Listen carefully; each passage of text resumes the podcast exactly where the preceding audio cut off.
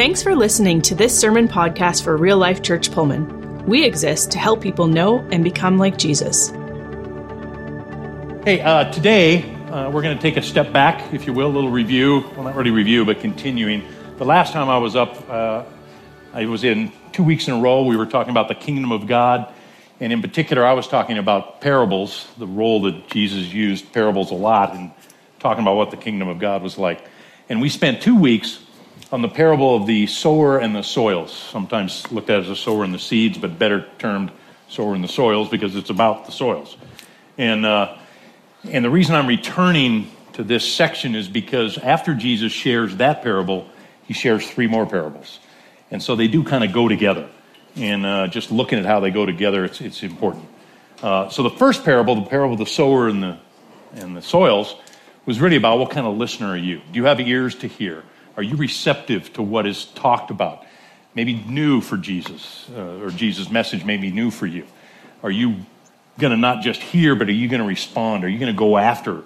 Are you going to be engaged, forceful um, in your approach to the kingdom of God? And so that was all a setup for then he spends three more parables talking about uh, okay, if you're receptive, what's your role? What is our role in the kingdom? That's kind of the focus of today. In fact, spoiler alert, what's your role, but also what's not your role.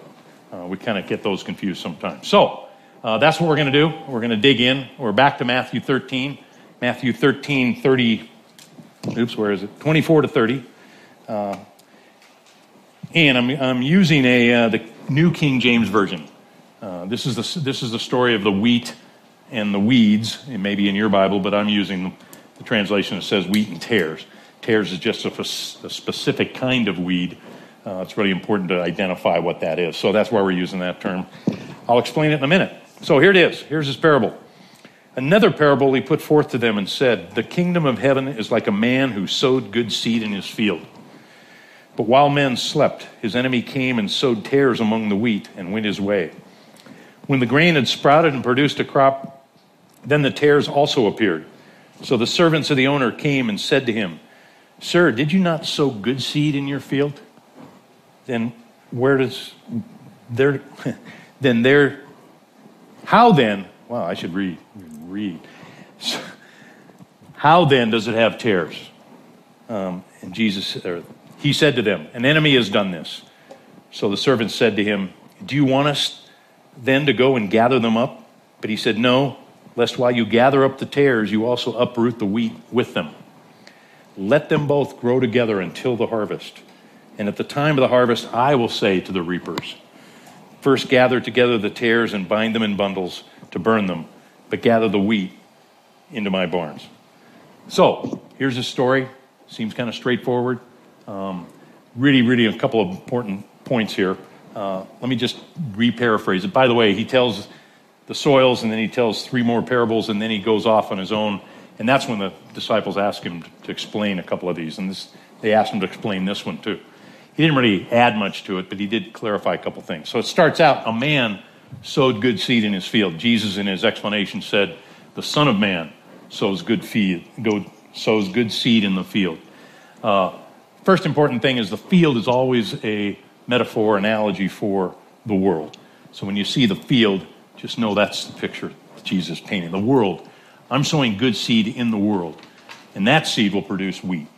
So Jesus himself is the sower in this case. He's sowing good seed in the world that will produce men and women for the kingdom. That's what the wheat represents. Um, that's his point. I'm, I'm bringing the kingdom of God to you. Some will grow up as, as wheat. Then it says, while men slept. I, I, uh, I tried to dig into that a little bit, but I'll let you wrestle with that one. Not sure exactly what the in, implication is there. While men slept, the enemy came and sowed uh, tares in the field and then went off.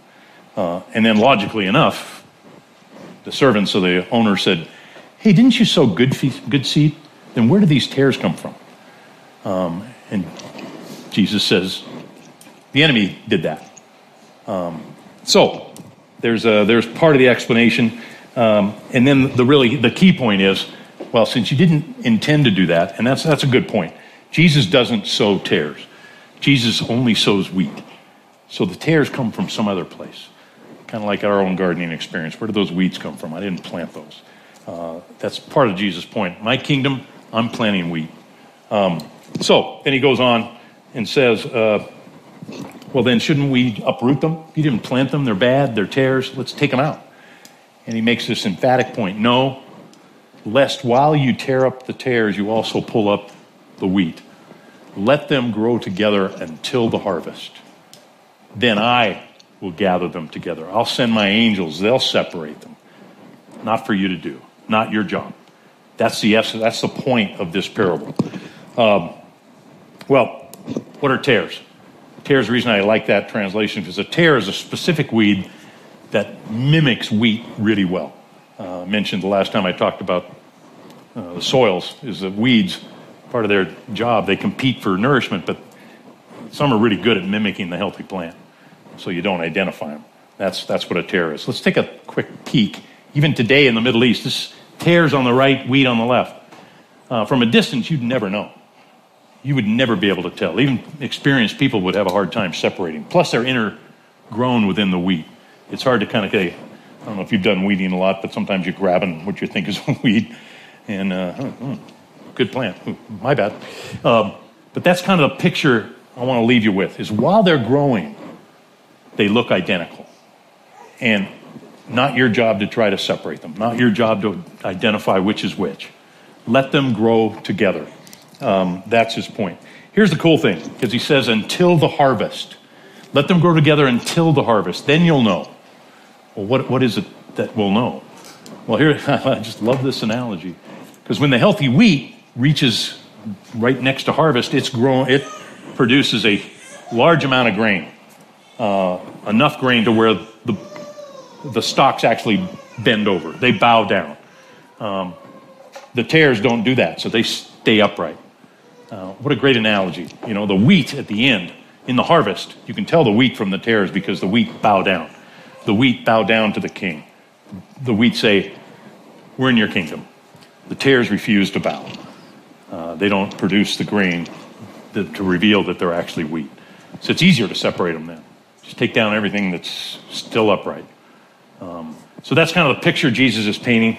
And I think part of the reason he paints this picture, um, because there was a lot of discussion about the end times.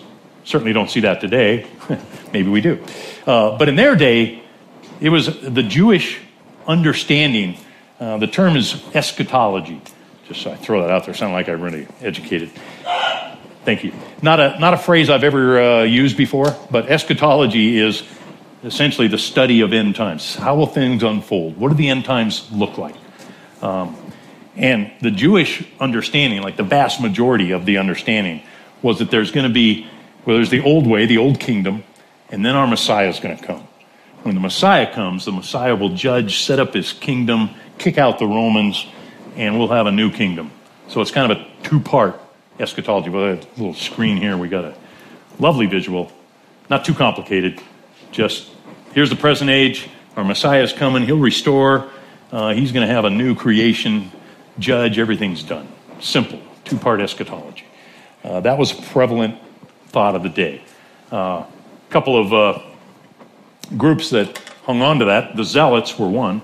The Zealots uh, were a, a, group of political activists, if you will, almost military. Uh, they believed this to the point of believing that uh, when the Messiah comes, my job is to be a soldier in this transition. I'm going to help the Messiah conquer Rome. Uh, so zealots were kind of trying to lead the way. Uh, Jesus had one of the uh, zealots in his 12 disciples, Simon the Zealot was one of his disciples. And I'm sure in his mind he's thinking, I'm more and more convinced that Jesus is the Messiah. I'm excited. This is what I was destined to do. I will fight with him when he takes over his kingdom. Um, most of the disciples had the same sense. That's what was going to happen.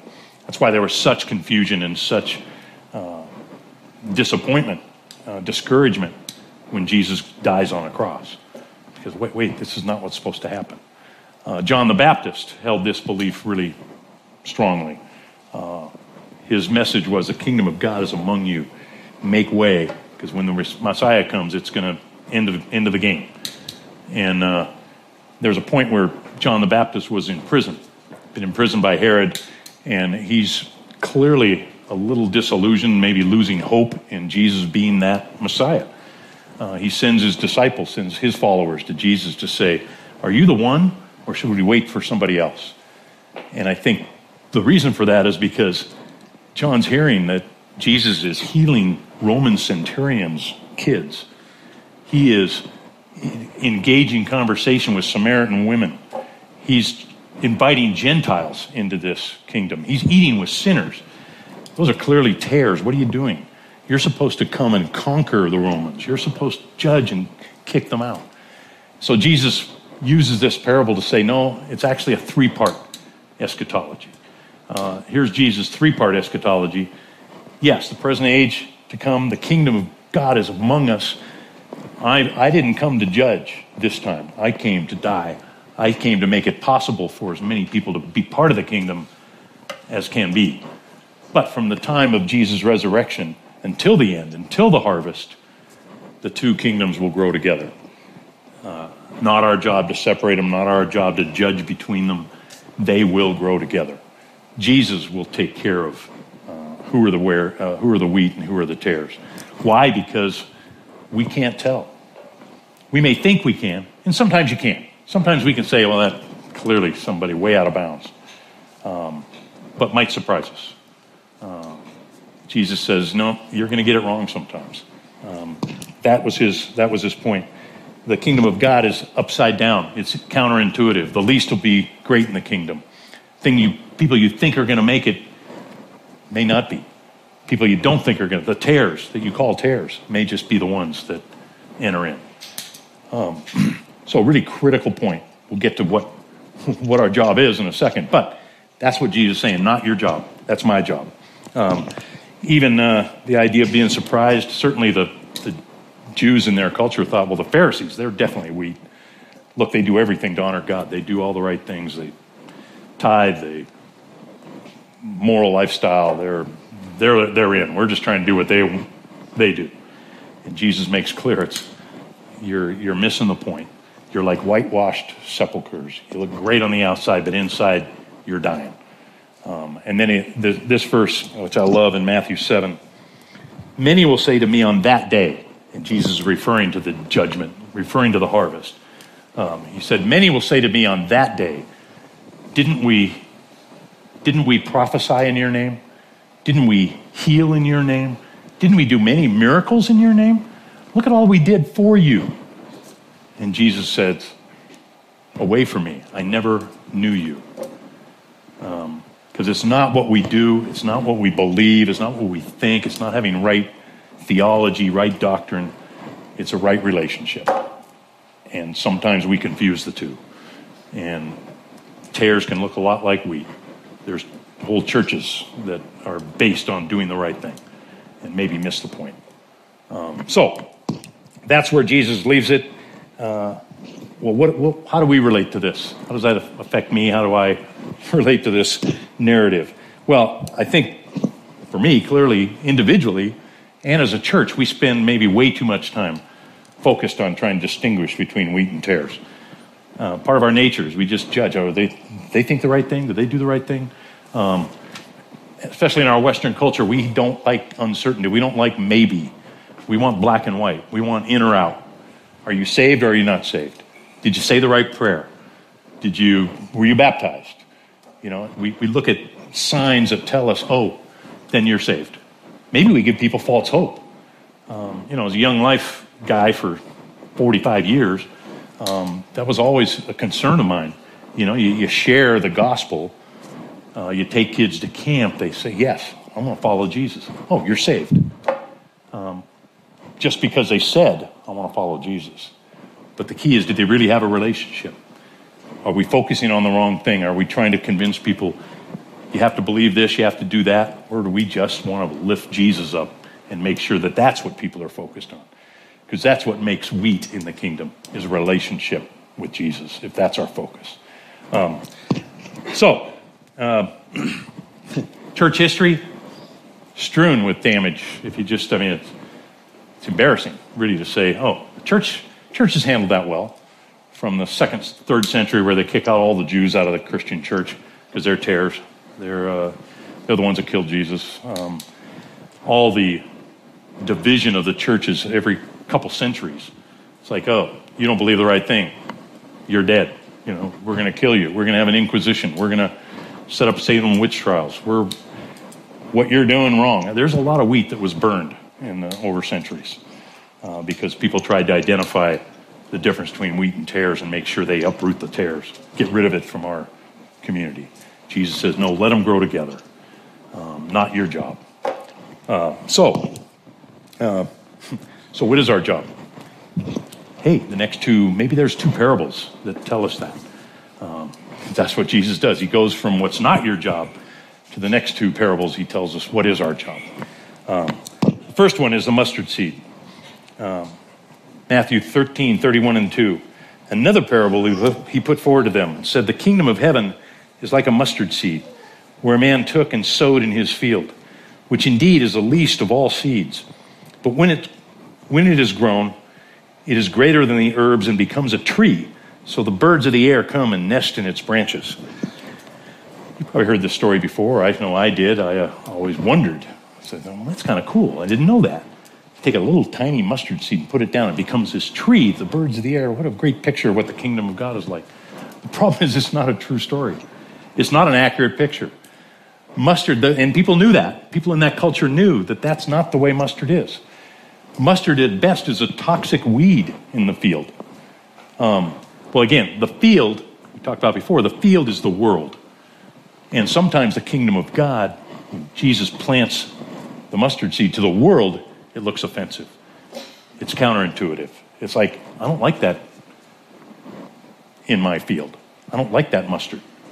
Uh, but how it does mimic the kingdom of God is once it gets going, it, you can't stop it. It's invasive, it spreads. Um, so, on one, to some perspective, it can be offensive, something I don't want in my field.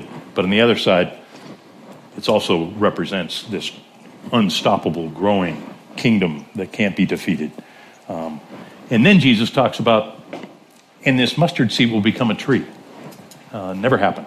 Here's a picture of mustard. Again, the point is it's counterintuitive. See, if you look uh, critically at a lot of what Jesus said, there are a lot of times where stuff he said didn't make sense.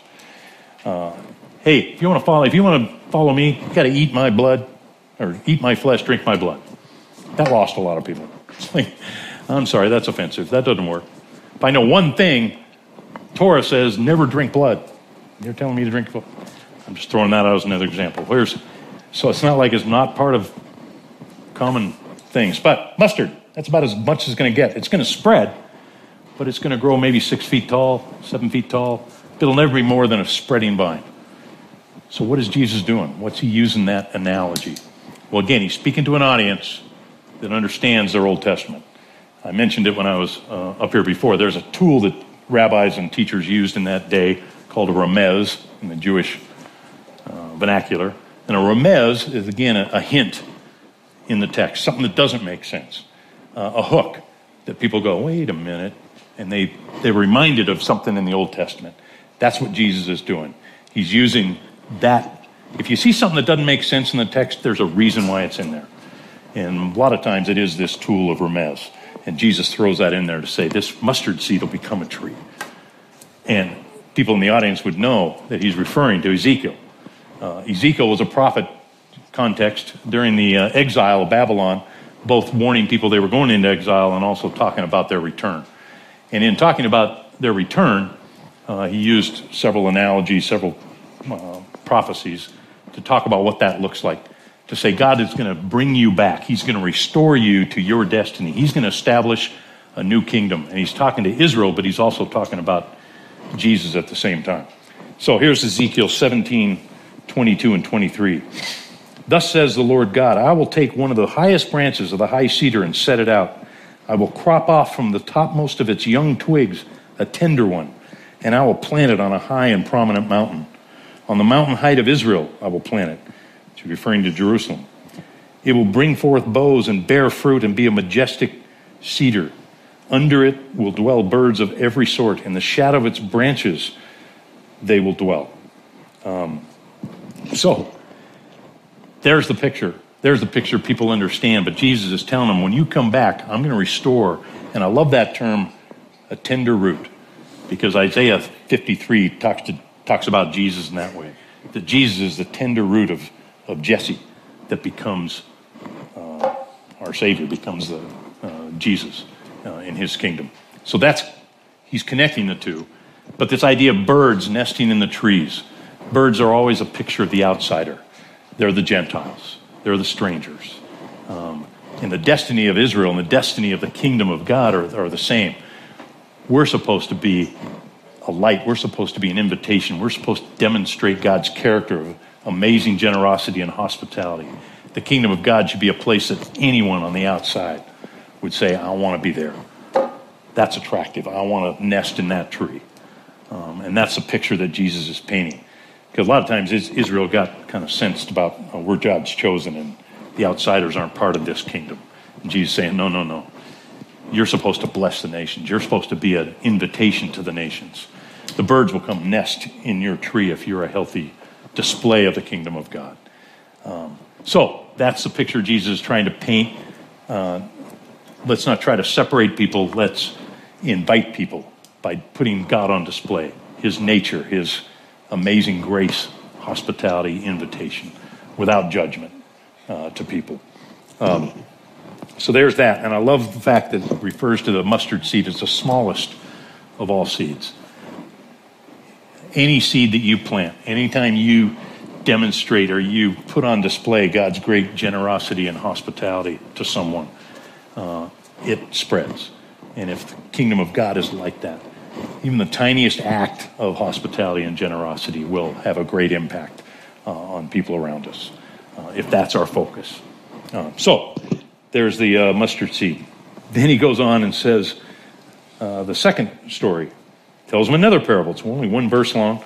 Another parable he spoke to them the kingdom of heaven is like leaven or yeast in your translation, which a woman took and hid in three measures of meal until it was all leavened. Well, we all know what yeast is like. You put it in the dough and it you know, eventually spreads through the whole dough. That analogy makes sense. But again, Jesus is using yeast and leaven as demonstrating the kingdom of God. Well, yeast or leaven in their culture is, is a symbol of sin. You get rid of leaven in their culture. Uh, here, Jesus, again, confusing, maybe offensive to the world. It's like, again, saying the kingdom of God to some perspective may be offensive but its character is one that's going to grow and spread. And how does it become a blessing, how, like the mustard tree? Well, again, he uses the phrase three measures of, uh, let's read it again. Woman took and hid in three measures of meal until it was all leavened, or in the Hebrew, three seahs, uh, the term for three measures. There's only one other place in the Old Testament that uses that phrase, and it's uh, Genesis 18 the story where Abraham is greeting the strangers, if you know that story. Uh, three strangers come by, and Abraham runs to greet them. Doesn't know who they are, they're strangers or outsiders, uh, but he's one of the reasons Abraham was a partner with God is because he reflected God's character, reflected who God was and what he's like. And so he says, Come, come, let me refresh you, let me serve you, let me give you uh, hospitality. And uh, he runs into the house, says to tent. So Abraham hurried into the tent to tell Sarah and said, Quickly, make ready three seahs, three measures of fine meal. Knead it and make cakes or make loaves. Which, again, great symbol. But three measures, three seahs, you know how much that is? It's about 60 pounds of flour. Seriously? You're going to take 60 pounds? They're three strangers, Abraham. He tells Sarah, make three measures. Make it extravagant. Make it wasteful if necessary, because that's the way God is. God gives abundantly, extravagantly to some seemingly wasteful. I don't know how much 60, how many of you have 60 pounds of fine flour in your house? Probably none, unless you're a baker. I don't even know. I'm not a baker. I don't know how many that would make, but I'm guessing it's going to make 100 plus loaves of bread hey, three strangers, here's, it's going to take me a while. Hang on for a few hours. Going to take me a while to make 60 or 100 and some loaves of bread. Hey, take the rest on your way. And they're going, hey, thank you. I mean, it's kind of an absurd picture, but that's a reflection of the kingdom of God. It's absurd. It's counterintuitive. It's over the top. It's ex- extravagant. Some would even call wasteful. Um, that's why I want to throw this in here. because in uh, Luke 7 is a, is a great picture. I love this. It says, Luke 7 36 to 39. Then one of the Pharisees asked him to eat with him. And he went to the Pharisee's house and sat down to eat. And behold, a woman in the city who was a sinner, when she knew that Jesus sat at the table of the Pharisee's house, she brought an alabaster flask of fragrant oil. She stood at his feet behind him, weeping. She began to wash his feet with her tears, wiped them with her hair and her head, and she kissed his feet and anointed them with fragrant oil. And when the Pharisee who had invited him saw this, he spoke to himself and said, This man, if he were truly a prophet, he would know who and of what manner this woman is who's touching him, for she's a sinner. She's a terror. Jesus, you should know the difference. Do you know who this woman is? It's, if you knew, you wouldn't accept this. And Jesus turns it around um, and says, No, no, no. Leave her alone. Um, in fact, he goes on to say, Whenever the gospel is preached, you will hear about this woman's great, extravagant, wasteful. Because in the other, there's two other gospels that tell the story. And in, uh, in Mark, the translation reads, And then when she does this, the disciples, and Judas in particular, says, What a waste. What a waste. That could have been a year's wages she's wasting on Jesus. A year's wages could have fed the poor. and yeah, that's God's extravagance toward us. God isn't just giving out things uh, hesitantly and, and greedily. He gives extravagantly. He gives with great grace and abundance. So, there's the, uh, there's the picture. Um, that's what we're supposed to do. What's our job? Our job is not to focus on uh, correcting wrong doctrine, but to put Jesus on display, put God's character on display. Be it participants of the kingdom who create an inviting, generous, hospitable environment for people to come and explore and see what the kingdom of God is like. I'll just kind of finish with this uh, uh, story of my own experiences. Uh, when I, uh, I've been doing Young Life for 45 years. Young Life ministry to high school kids, also did college. But then when I started out, I was, Judy and I moved to Tri Cities. We're on staff, and we were doing Young Life in a couple of high schools. Well, the Tri Cities had uh, a lot of Mormon population. Mormons were they strategically would put their seminary buildings next to the high schools, and so they and they were integrated in the high school. They took leadership positions, and you know from a Christian standpoint, uh, and and not the, and I, I need to say this. Yes, we need to be discerning. We need to be knowing what we believe and what's important and make those choices. But we're not to lead with doctrine. We're not to depend on doctrine. Because what happened with me is I would say, oh, my job is to defend my kids from Mormon doctrine. Or my job is to talk to Mormons and correct their doctrine. Let me tell you where you're wrong. Let me tell you why you have an inaccurate picture of Jesus. Well, I'll tell you, I never went anywhere. Never, never did somebody go, thank you so much for sharing that. Now I'm going to, now I'm going to follow your Jesus. Never happened. But what did happen was I just said, you know, it's not my job. That's not my job. My job is to put Jesus on display. And so I just did that. I treated Mormon kids or any kid same as I would treat anybody. I would welcome them. I would take an interest in them. I would build relationships. They'd come to club. They'd hear a message. They'd know who Jesus was. Kids would go to camp that were Mormon kids. Kids would make commitments to Jesus that were Mormon kids. Who I would, would have thought, well, you're a tare. You know, unless you change your doctrine, you'll never know who Jesus is. No, until you get a clear picture of Jesus, you'll never change your doctrine. uh, that was kind of my, my verse for ministry has always been John 10 10, where Jesus has this conversation with the woman with the well. And he said to her, If you just knew, if you knew the gift of God and who it is that's talking to you, you would ask him, and he would give you living water. Not my job to tell you, hey, you have to believe this, you have to believe that, stop doing this, stop doing that. My job is to put Jesus on display. If I can make him clear, to people, they will ask Him, They will come. Uh, essentially, if we treat people like wheat, they'll become wheat, or they will be wheat. Um, not our job to make that distinction. Our job is to put Jesus on display. So, I uh, normally have three well crafted uh, follow up questions. I don't have that. Yeah, I'm hoping that just what I shared you can just chew on for a while and just think about the implications for, uh, for you or for us. Because I want us to be a church like that. I want us to be a church that is inviting to anybody. Uh, we don't pre qualify people to come to church uh, because Jesus is here. Thanks for checking out this message from real life. You can find out more about us by going to rlcpullman.com or by following us on Facebook or YouTube. Until next time, have a great week.